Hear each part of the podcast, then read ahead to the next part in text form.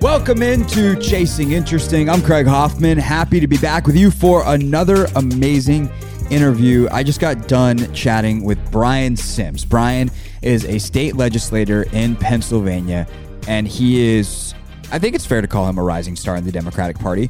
Uh, he'll, by the end of his next term that he was just reelected to, he'll have spent a decade in the Pennsylvania state legislature, and it would not surprise me if in the future he winds up in national politics. Brian is has a fascinating background. Uh, we'll talk about. He was an army brat, moved all around the country, uh, was a high school and then ultimately college football player, and a really good one. Uh, was the captain of a national championship caliber team uh, at the D two level. Brian is also a gay man who came out uh, to his teammates in college and then at the start of his law career, uh, after college, obviously, after he's done playing football, uh, took a leadership initiative in a number of LGBTQ organizations within Philadelphia and within Pennsylvania to continue his work fighting for equality. That's really what his life and career has been about. Uh, the rest that you need to know is is in the interview, so I don't want to spend too much time on the intro. Uh, I will just say the reason I wanted to have Brian specifically on, and, and shout out to someone who has become a co-producer of this podcast, my girlfriend Rachel, uh, who luckily for me, on top of being uh, a fantastic partner, knows a lot of really cool people, knows of a lot of really cool people. Um, so Rachel, who's from Philadelphia, uh, turned me on to Brian, said, You should check this guy out. It'd be really cool if you get him on the podcast. And as I started to look through his stuff, he seemed to really embody and be living the communication strategy that I talked about a lot with Joe on those editions of the podcast in season two.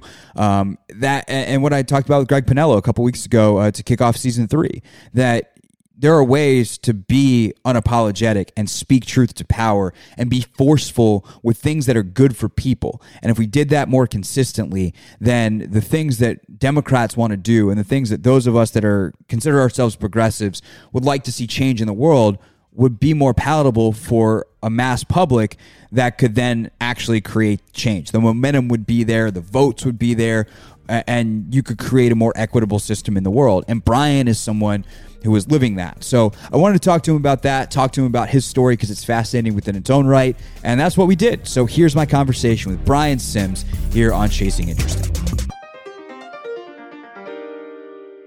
Brian, I'd love to start with you just at the very beginning. Uh, you know, what were you like as a kid? Like, what what was Brian Sims' child like running around? Uh, you obviously had some interest in sports, so what were what were you like as as a kid, and and what interested you as a kid?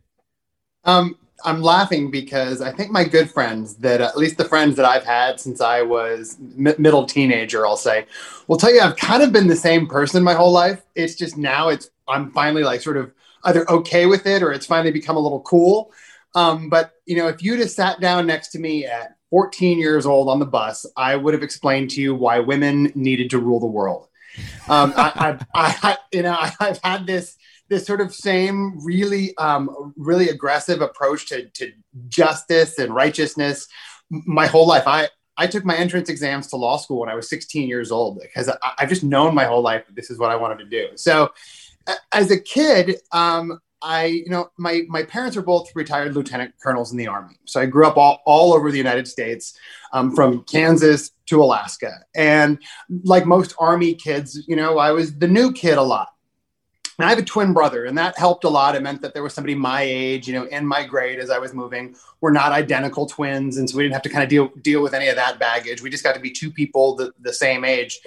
And you know, f- for me, by contrast, I can look back now and think, "Wow, my brother was so normal and so well adjusted." and you know, I was that kid that would, you know, read the the rule book at our new schools, so I could, I knew exactly how much up to the line I could walk, but also so that I knew to say, "Hey, you're you can't do that," or "That's wrong," or like knock that off. When I saw people being t- treated unfairly, I, you know, thankfully, my parents, I think, saw it really early on. I, re- I remember as a kid getting in trouble a few times, either for sticking up for somebody or not letting something happen. And I, I remember my parents very proactively, you know, choosing not to not to punish me or or having to, you know having to come to school to get me, but understanding that it was okay because I, you know, I stopped somebody from getting beat up. Mm. And so it, that was kind of that was my childhood. The sports thing uh, you know came from having a, a, twin brother and an older brother that are, are are definitely athletes. I think they'll tell you I'm a jock and they're athletes, and uh, you know was was in many ways something that I have I have used throughout the years or, or did as a kid, both to to meet new people, to meet friends, and to kind of you know I'm I'm I can be a pretty aggressive, high strung person if you can't tell, and sports was pretty useful in in dealing with that.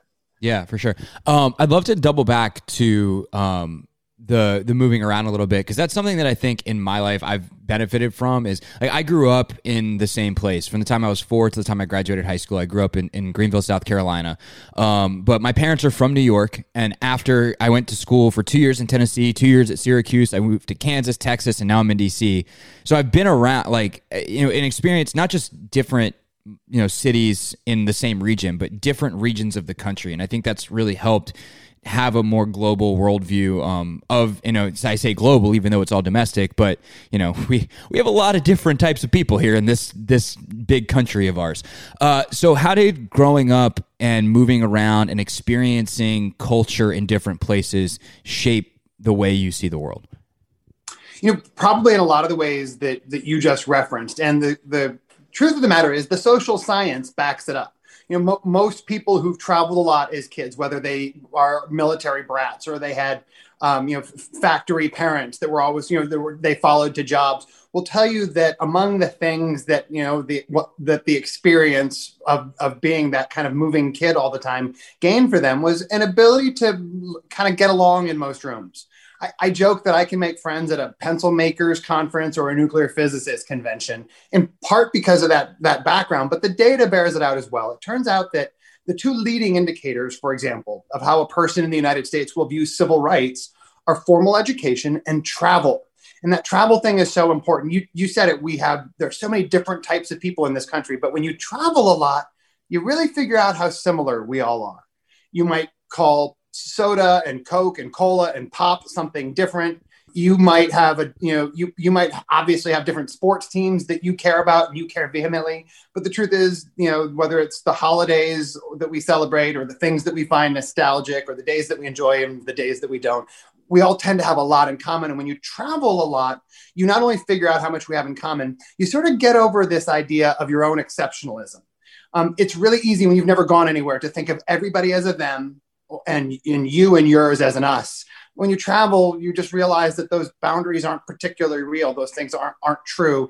And you meet exceptional people all over the place. And so that this false idea of again your own exceptionalism own being your community or your your actual own kind of kind of falls away. It's a, it's a for me it was a massively beneficial thing as a child. But you know i've been to all 50 states now and and i i I have love, I still continue to love how unique everybody is, but also we're all very much the same. Yeah, absolutely. And I think sports can also break down barriers in that way too. Um, and so I'm curious, uh, obviously, as a sports person myself, like, and specific to your sexuality, how did that dynamic play out um, in high school and and then ultimately in college because I, I think as someone who's covered pro sports like I'm fairly confident I've covered a gay athlete I just don't know it because no one has ever come out as gay while active, or at least until a couple years ago. You had, you know, Jason Collins at the very end of his career, et cetera, et cetera. Um, but the idea that you you just don't know who's in the room um, and then obviously, uh, for those that, that don't know your background, you come out in college. Uh, I believe, if I have the, the timeline right, like right after you guys win a championship. Um, we lost it. Or lo- it lost right a championship. championship. Okay. Yeah, I was just reported that I played in it, but no. Yeah. We lost, we so, lost it. So how did that dynamic play out in terms of you know just like the travel, but you know that similarity that you find um, because people, especially especially athletes and especially male athletes, can have a certain idea of what someone i put in, in air quotes here someone is like a gay person or whatever um, someone from a different part of the world is like. So specific to you and your story how did that dynamic play out? Well i'll tell you one thing craig is that i, I actually have learned both in my own experience and certainly subsequently in the work that i do in this field specifically that those stereotypes about athletes are, are just not true. It's the same with the mm-hmm. military. When um, when don't ask don't tell fell a, a, a, super majority of the of members of the military um, believed in it being eradicated, in part because the military, a lot like sports, is a place where you actually have an opportunity to, to judge, if you're going to, people based on their performance. Right. There's not a whole lot of whole there, there are like just aren't a lot of places in this world where if you're going to if you're going to evaluate a person that you can evaluate them something on that that is as uh, objective as their performance right and so uh, you know i found among my my buddies my best friends that they had long since made up their minds about the quality of my character based on all of the interactions that we had had. Now, I got I got lucky in a particular regard. So I went to Bloomsburg University of Pennsylvania. It's a Division two school up in the Poconos. Uh, Pennsylvania has a lot of these Division two you know football schools, kind of like Texas, kind of like California. And um, you know, it's a state school. I had a twin brother that went to another state school, and you know, my teammates maybe to get back to your first question about what I was like as a kid, you know, by the time I got to college, I knew my I'd known for years that I wanted to do civil rights work. It, mm-hmm. Most of it was women's and reproductive rights work. But, you know, I, I talked daily with the people around me about the things that I wanted to do, the kind of person I was, you know, who they were going to be too. And so when it came time for me to come out, and frankly, my teammates sort of came out to me, I didn't come out to them, they, they came out to me. Um, you know, they were doing it to make sure that I was, you know, comforted and felt protected and and felt that they, you know, that they were sort of surrounding me to make sure that I was going to be okay. And that was a really cool thing. You know, I was a senior in college. We had just lost a national championship. But you know, I was the captain of the football team, and these guys had known me for four years. I was the the longest starter on our on our defense.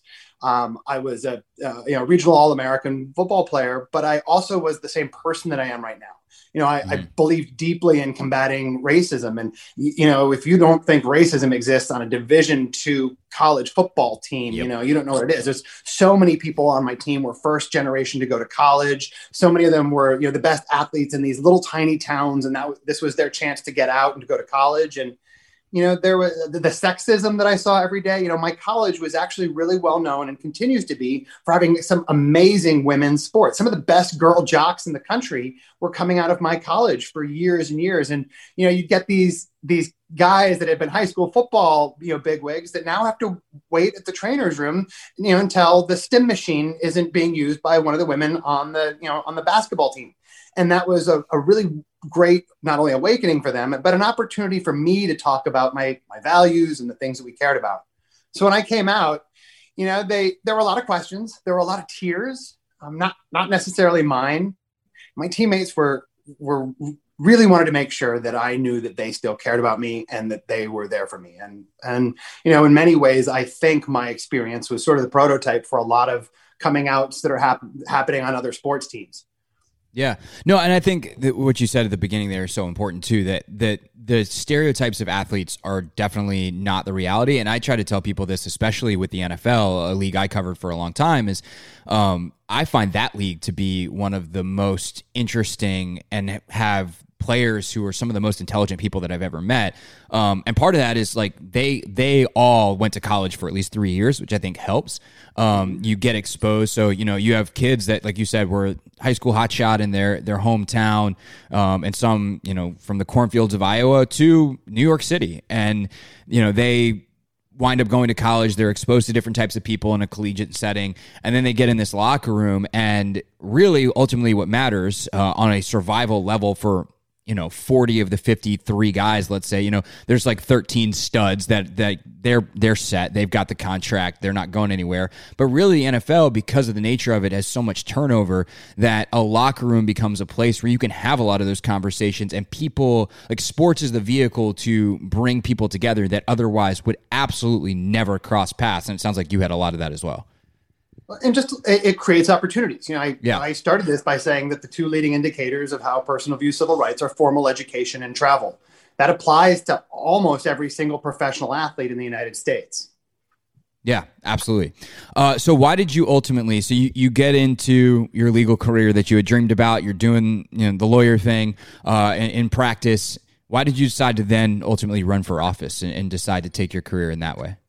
Because I was pissed, pissed off at my lousy government. I mean, I, that's a quick one. Yeah. Um. Yeah. You know, I'm an openly gay man. Here I am living in a state that doesn't have a single statewide LGBTQ civil right for people like me, my friends, my family, my loved ones, and I was I was really angry about it for a number of years. I used to run Equality Pennsylvania, my state's LGBTQ civil rights organization. I, I ran it on the side while I was practicing law. And, um, you know, in a state that doesn't have any LGBTQ rights, there's so many fronts to fight on. And I was trying to have a legal career, and you know, try, I was the, the in-house counsel for the Philadelphia Bar Association, and the time and the two just weren't congruent. And so I I quit my real job for a year and essentially pro bono ran this advocacy nonprofit and a, a, data point was presented to me that that made it very clear and it was that no state that had ever passed any type of lgbtq relationship laws for example had ever done it without first having an out legislator and mm. Pennsylvania was the second largest state in the country that had never done that. We had never elected anybody openly LGBTQ in the 247 year history of my, wow. my state, our Commonwealth. Wow. And so I, I, set out to work to try to do that. And uh, there was a woman um, in the Philadelphia suburbs that uh, ran t- two times in a row, lost both times. That would have been perfect at this job. And um, I spent a year or so pretty angry afterward. And then my closest group of friends sort of sat me down and said, Hey, man, you might be the person you're looking for. And I, you know, I didn't, I didn't agree with them at first. I am not a native Philadelphian, which is in and of itself really unusual in this city, uh, especially this city.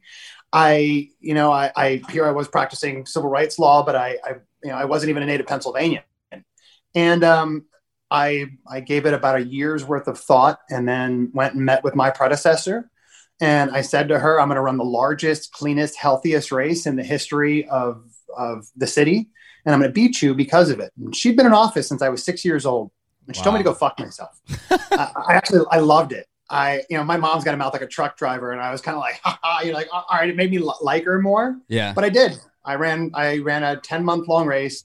I won my first election by 233 votes. Wow. And I'll, and I'll, and I'll never forget the number. Yeah. That's amazing. Um, yeah, and a, a, competitive person telling them to go fuck themselves is always a good way to get them to leave you alone. That's really going to work. Uh, right. Well, you know, this campaigns are are largely run by people who motivate using the fear of loss. Mm-hmm. When a campaign, people are often mercenaries. They get hired on campaigns all around the country. But the one thing that seems to be a constant among them is this idea that you approach your candidate with with the the the narrative that they're already losing, they're already behind, and that they have to play catch up every single day, waking up with this this fear that'll motivate them. And you know, about about four months into my first campaign, I sat my campaign manager down, who was and is still a pretty good friend, and I said, "Listen, this just isn't going to work for me. I don't know if it's because I'm an athlete or because of my army upbringing or whatnot, but I, am not motivated by the fear of loss. I, I'm motivated by the things that can happen with wins and with accomplishments, and I get that. But the fear of loss isn't something that's going to keep me keep me going. I, I, I keep me going.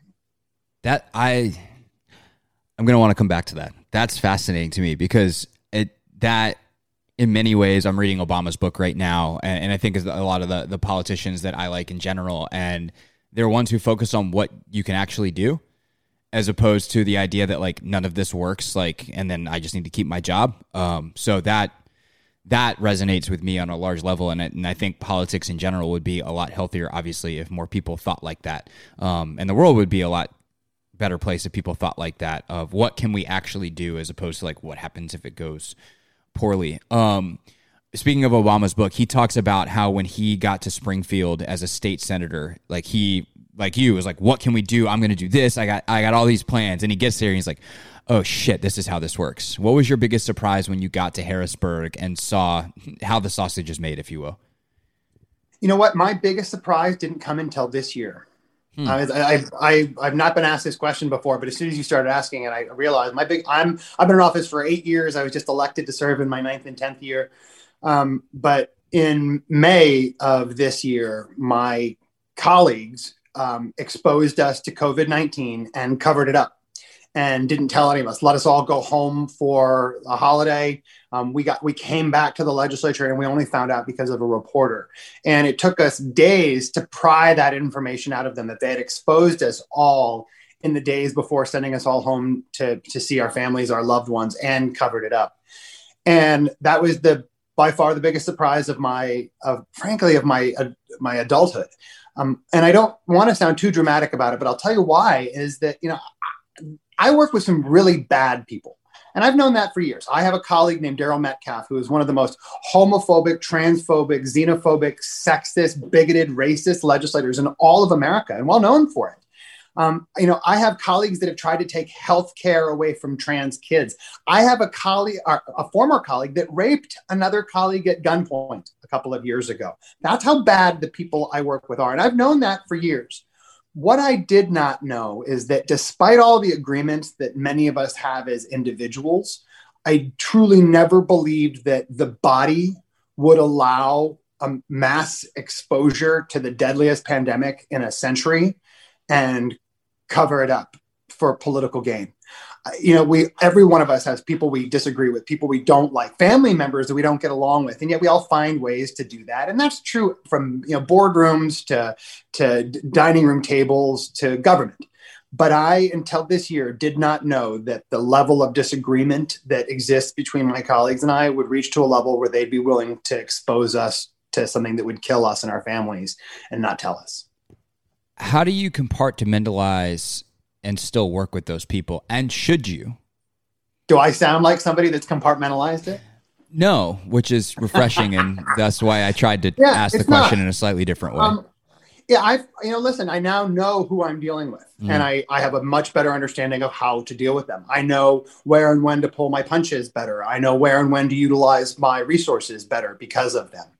Um, you know, I I am a an otherwise very civil person. My my law degree is in international human rights law, um, but I I vehemently push back against anybody who would allow civility to stand in the way of civil rights.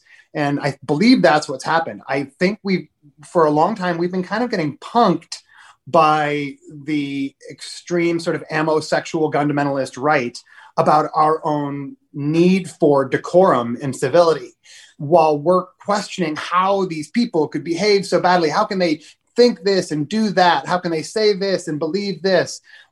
They're the whole time just counting on us having this, you know, wrestling with these moral conundrums while they're putting kids in cages, selling stock to the tunes of millions and millions of dollars based on information that you know that hundreds of thousands of us are going to die, right. and covering up you know foreign intervention in our elections.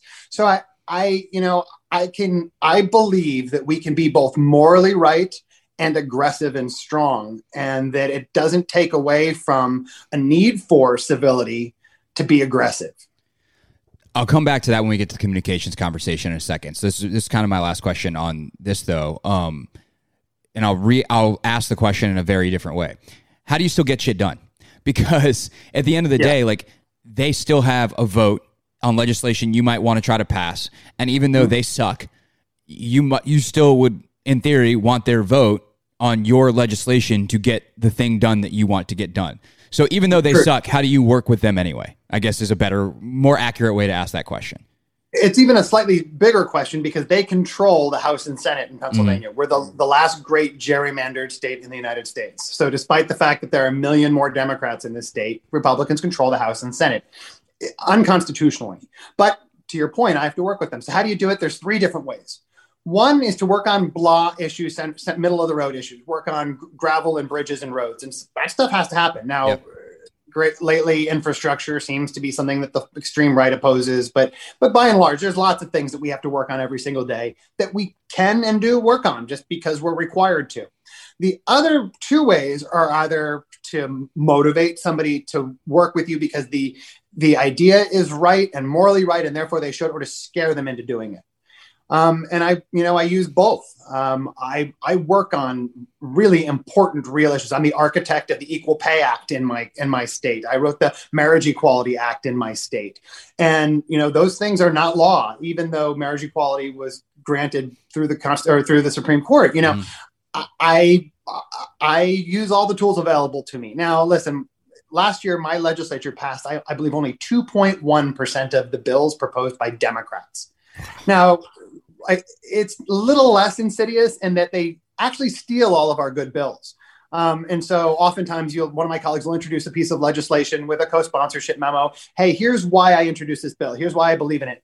and it'll be such a good idea that a month later one of my republican colleagues will circulate the bill and it'll get passed and you know they get a pen on their wall or something it just happened to me recently with a piece of legislation where it was just given to one of my republican colleagues because they wanted her to have the win and you know this isn't sports. And I, I i really push back on the idea that politics and sports are are the same in that regard because sports is more win or loss loss. It is more black and white. It is more rah rah you you know you, you the the emotion there you're you're kind of intended you're it's it's sort of intended to let you let you know let your emotions run rampant a little bit right. but that's not that's not government. Yeah. And so yeah you know i have to work with people sometimes because the idea is great and i want to and sometimes people work with me because they're scared not to yeah. In sports, the win and the loss is the result, um, as opposed to the other way around in politics. The result is the win or the loss. If someone else gets their name on the bill, but it's the result you wanted, that's that's ultimately a win.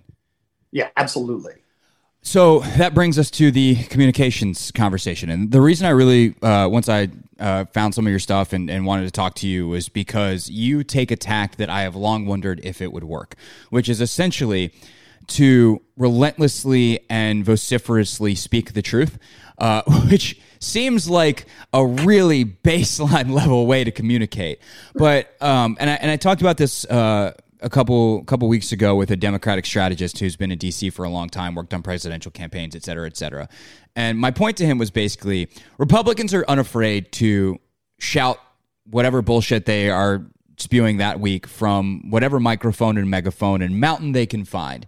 And Democrats seem to have a longstanding, uh, uh, not really tradition, longstanding thought, longstanding uh, mentality that they have to try to, because we're under this big tent mold and not offend anyone, but make sure they kind of wink, wink, nod, nod at everyone under this gigantic tent. And it's like, why are we so careful with the truth while they have just continually hammered over time things that are not. And I think yeah. the long term. they're going to be so careless with lies, right? And so his argument was, well, you win the election first, and then you can worry about making the bigger argument later. And my point was, well, on a congressional cycle that's every two years, that means you're constantly just trying to win the election, and over time.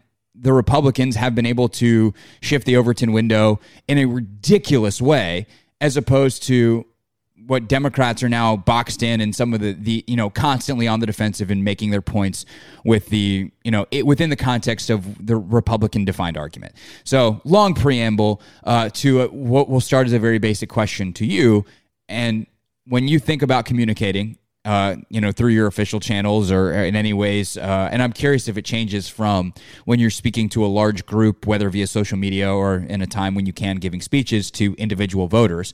But what do you think about when you think about communication strategy? Oh, that's a really good question. It's um, a loaded one, so feel free to, to start yeah, somewhere and we can no, wind, it, it is a wind bit of on. A loaded one. So first things first is that I don't have a communications director. I don't have a communications strategy necessarily. What I have is uh, enough experience to know that Americans don't know what they want out of their elected officials anymore. Um, it's been too much of a roller coaster. It's been too costly. It's been too back and forth. It's been too, too much like sports, right? And we don't know what we want, but but we we know what we don't want, and we don't want bullshit. We don't want inauthenticity. We might not know yet how to measure authenticity, but we know how to spot inauthenticity. And so, mostly what I think of when I think of com strategies is make it real, make it authentic um, I, I, to, I've been doing this so long now that I, I can't really give you an example of what I think an, inauthentic comms strategy or a piece of communication from me would be. Um, but I, I think so much of the, the sort of BS echo chamber f- fundraising cycle that everybody is in is, a, is very indicative of it.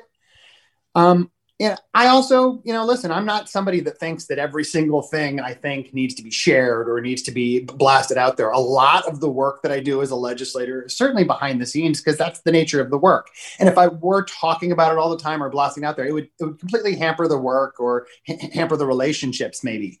But I, I do believe that that people need to hear your values They don't need to hear spin on things. For me, I, I'm I, am i am real big on. I don't think people necessarily need to hear my thoughts on things all the time. They need to hear why things make me act, or why I move as a result of things, or what inspires me to act. But I don't think people need to hear my thoughts on things. They need to hear what I'm doing with those thoughts. And uh, that's that has been really useful for me. I'm by a lot of measures, I'm probably the most followed state legislator in the country. And you know, I had a pretty large size social media footprint when I ran for office to begin with, and it, you know, it, it's obviously grown, um, uh, you know, pretty pretty massively while I've been doing this job. And you know, I I hear every single day from people all over the country, and I think a lot of them are just really um, maybe not excited, maybe pleased, maybe just not pissed off to hear from a legislator that seems to be thinking the things that they think and then doing something that they would do if they thought that. You know, people's thoughts on things are, are they're not useless. I, I, I, listen to people's thoughts on things every single day. Um, but in this job, people's actions are are the most important component to the whole process. That makes sense, and I think that if more people would do that, then people would believe the argument. Um, I think of Jason Kander um, in Missouri in his state race in 16. And he, he wrote about this in his book how he would go knock on someone's door and they'd be like, Oh, yeah, I know who you are. He'd have a conversation with them and he'd be, and, and the person would be like, I don't believe in anything you believe, but you seem like a good dude, so I'm going to vote for you. And, and yeah. of course, when you talk about people don't know what they want from their legislators, um, it's the same reason that Democratic policies poll significantly higher than Democratic politicians because if people could connect the dots and those numbers would be the same. Um, that people don't understand what is actually in their best interest, and I think Republicans have done a fantastic job. That's half compliment, um, half horrifying. That uh, of convincing them that their way, that they actually have their their best interest in mind when the policies obviously don't match up. And so that's that to me is a huge point. The the authenticity that um, and, and why I think someone like you um, and, and, the way you communicate works, why someone like AOC, why Bernie Sanders, uh, you know, and it doesn't necessarily have to be an ultra progressive. Um, there are other more moderate candidates that like truly, and honestly, Joe Biden's one of them. Like Joe Biden does a good job, I think, of authentically saying like, "This is what I believe. This is why. This is why I think," and he can explain it well enough that and authentically enough in a way that actually connects with people. And so ultimately, like that's the point is to connect with people as a communicator and in a way that makes them believe you.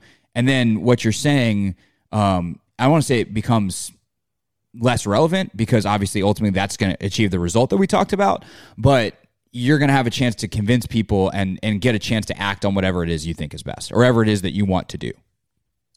I, I not only do i agree i'll give you the best example that i can think of at least of recent for me was you know during the days and weeks that followed the election in Pennsylvania.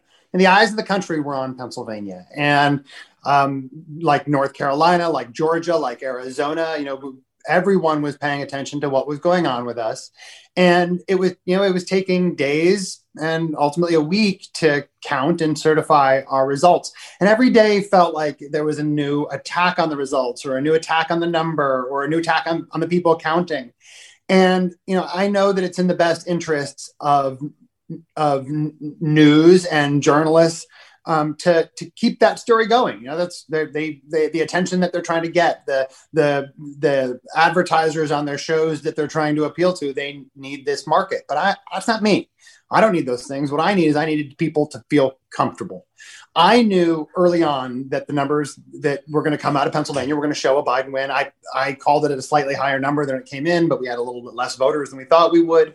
But by and large, the trauma that people have felt these last four years, you know, there are plenty of people in my communities that, you know, the, the attacks on them aren't esoteric. The attacks on them aren't, you know, on the front page of the paper. They're literally on their, you know, in, the, in their doorways.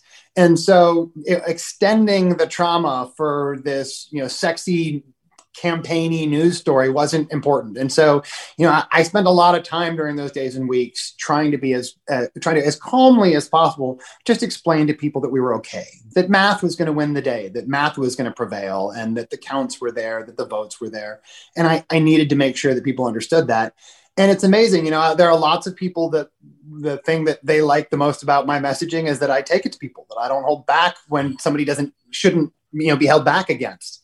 Um, but similarly, there are a lot of people that I think at least appreciate just the no nonsense nature of it that I, I'm, I'm not going to lie about this or project about that or spin this or keep this thing going just for my own benefit or for the benefit of the, the story itself. That's not, it's not my job. It's not my position. It's not my goal.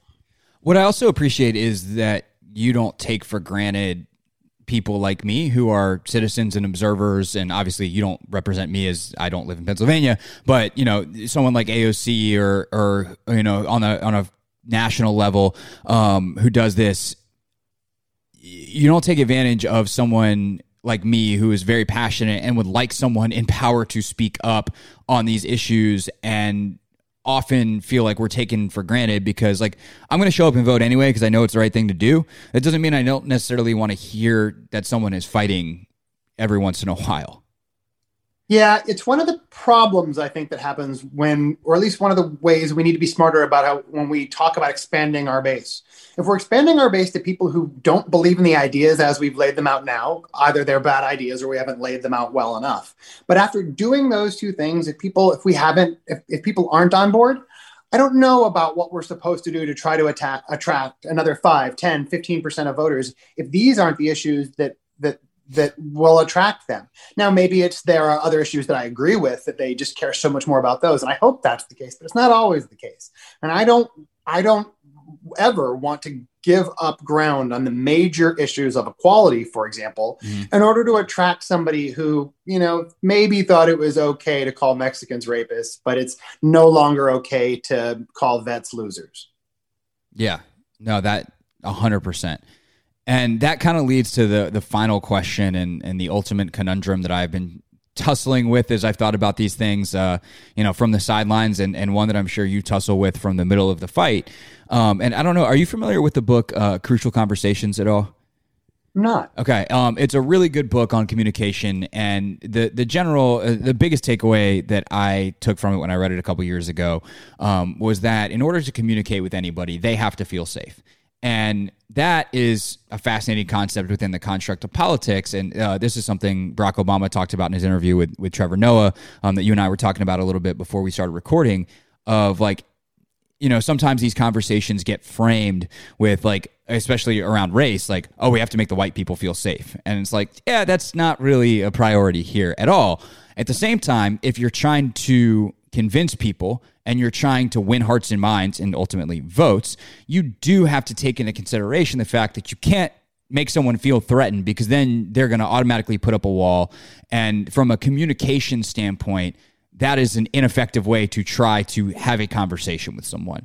So how do you try to balance all that and in what ways can have you been successful in being unapologetic, being straightforward, being direct but also not turning people off because they feel threatened by what you're saying or the way that you're saying it? Yeah, I think there's two ways. Uh, one is to do your homework. We often conflate the people whose minds we can change with the people whose minds won't change because we just see them on the other side of the table, the other side of the room, the other side of the issue. And you know, while while it's easy to look at a group of people who aren't on your side and think they all must agree with each other, that's not often the case. I do a lot of homework so that I can identify the difference between people whose minds can be changed and therefore their actions, people whose minds can be changed but their actions won't change, or people for whom nothing you do is going to change their mind or change their action. You know, it's triage, but it's a really important triage to do. And so if you're offending and pissing off the people who you'll never, whose mind you'll never change, you know, maybe you're you're spinning in your your wheels, you know, but what's the point? There can be a point to that if that's it'll impact the other two groups. But more importantly, I think the idea here is to focus on the people whose minds you can change and who will subsequently adjust their actions. And you know, one of the things that I know, one of the most insidious things that I know is this thing about privilege. Now, I spend a lot of time teaching people about privilege because I am very much the embodiment of a lot of privilege. I don't come from money and I'm not heterosexual, but beyond that, I have, for the most part, every privilege that a person can ask for in the United States simply because I, I was lucky enough to wake up in this body that I had no control over, right? And one of the really insidious things about privilege is it turns out who, that people who have a particular privilege are more likely to challenge somebody else on that issue of privilege than somebody who doesn't. And it's really easy to explain. If you're a sexist, misogynist guy who's already discounting the opinions of women, when a woman talks to you about sexism and misogyny, you're going to discount it. But when a man talks to you, other sexist man, about it, you're more likely to successfully have your views challenged. And so it means that there, you know, while for a lot of people they hear, oh, I'm a bad person because I'm white, well, that's bullshit. Mostly what we're saying is that you have the opportunity to do some of the most good. It's why it's not enough to just not be racist as a white person, why you have to be anti racist, because you happen to have this that whether you should or shouldn't, you happen to have this superpower to address racism. And that superpower is you share the same skin colors that people who are racists. And so use it and do it. Um, men, in the, in, when it comes to you know sexism and misogyny, our job is to never stand in front of women. But when women are taking attacks from other men, that's the exact opportunity when we can be the most useful, the most fruitful, when our misogyny or our, our, our male identity is the most useful in a misogynist environment. And so I, I, I, think those two things are just really critically important to remember. We, it's not that we have a, you know, government's never going to function without, you know, without capturing the, the impact on white cisgender people, right? And, and when government focuses on others also, it doesn't take away anything from us. But oftentimes those people who think it does need to hear from people who look just like you and me, that we task you know people of color with having to combat racism in this country that we task women with having to combat sexism is just as insidious as those things too are to begin with and and it's a calling it's a challenge to all of us because we happen to have the tools to be among the most effective people at combating those things Without question. And the last thing I'll add too is the, the precision of language is so in, critical in those situations too, of being direct. And this is something I think that you do a really good job of. And, and why I wanted to talk to you was because you will say, like, yeah, like, you know, you can take something that is an attack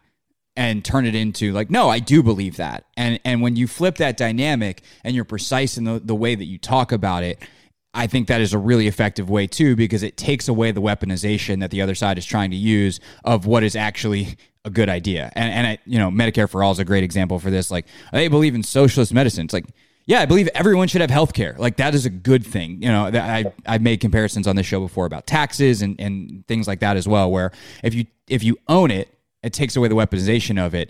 And specific to the issues that you were talking about, um, like yes, I do believe that women are equal. Wow, what a what a crazy statement. Um, if you take away the weaponization of it, uh, it becomes it becomes a lot easier to defend that point, and it becomes a lot less scary for those who might be a little bit scared of it. True story. Well, listen, Craig. There's also data that says maybe women aren't equal. Maybe they're slightly better at a lot of things than us. The social science tells us that the, the skills that one learns in a lifetime of marginalization turn to turn out to be extremely useful in, in environments like business and environments like government. We call it women's intuition or black girl magic or trans excellence, but the truth is those are all coded words for a lived life experience that makes you very, very, very um, able to find success in difficult environments that is fascinating. And uh, as soon as we're done recording, I'm going to go read more on that because, I mean, it's pretty obvious looking around the evidence is there, but I'd love to see uh, more research on that to understand it on a deeper level because it seems very correct. Uh, Brian, this was fascinating, man. This was really great. I, I appreciate your time. And uh, at some point post COVID, uh, if I'm up in Philadelphia, I would love to get together and grab coffee and, uh, and talk some more. Absolutely. We'll grab a beer next time I'm down in DC, hopefully. Beautiful. Sounds good. Appreciate your time and uh, thanks for coming on Chasing Interesting. Thanks for having me. Thanks so much to Brian for coming on the pod. A really awesome conversation that I just absolutely thoroughly enjoyed. It was really what I thought would be. He is the real deal. He is who I thought he would be. If you want more from Brian, follow him on Twitter and Instagram at Brian Sims PA. If you found this podcast through Brian and you'd like to get more from me, first of all, please subscribe to this here podcast. Uh, you can do so anywhere you're listening right now. Obviously, Apple Podcasts, Spotify, Stitcher, we're everywhere. So wherever it is that you like to listen to your podcast, go ahead and subscribe or follow there. I'm on on Twitter at Craig Hoffman, on Instagram at Craig underscore Hoffman. We'll be back next week with more Chasing Interesting. You can also, if you're a fitness person, check out the Train with the Best podcast and uh, my day job with the Washington Spirit. We do a podcast there called Catch the Spirit, our latest edition of that one with Kelly O'Hara, two time World Cup champion that we just acquired with the Spirit. So you can check all that stuff out. Uh, hope you enjoyed this one. Thanks again to Brian, and I'll see you next time on Chasing Interesting.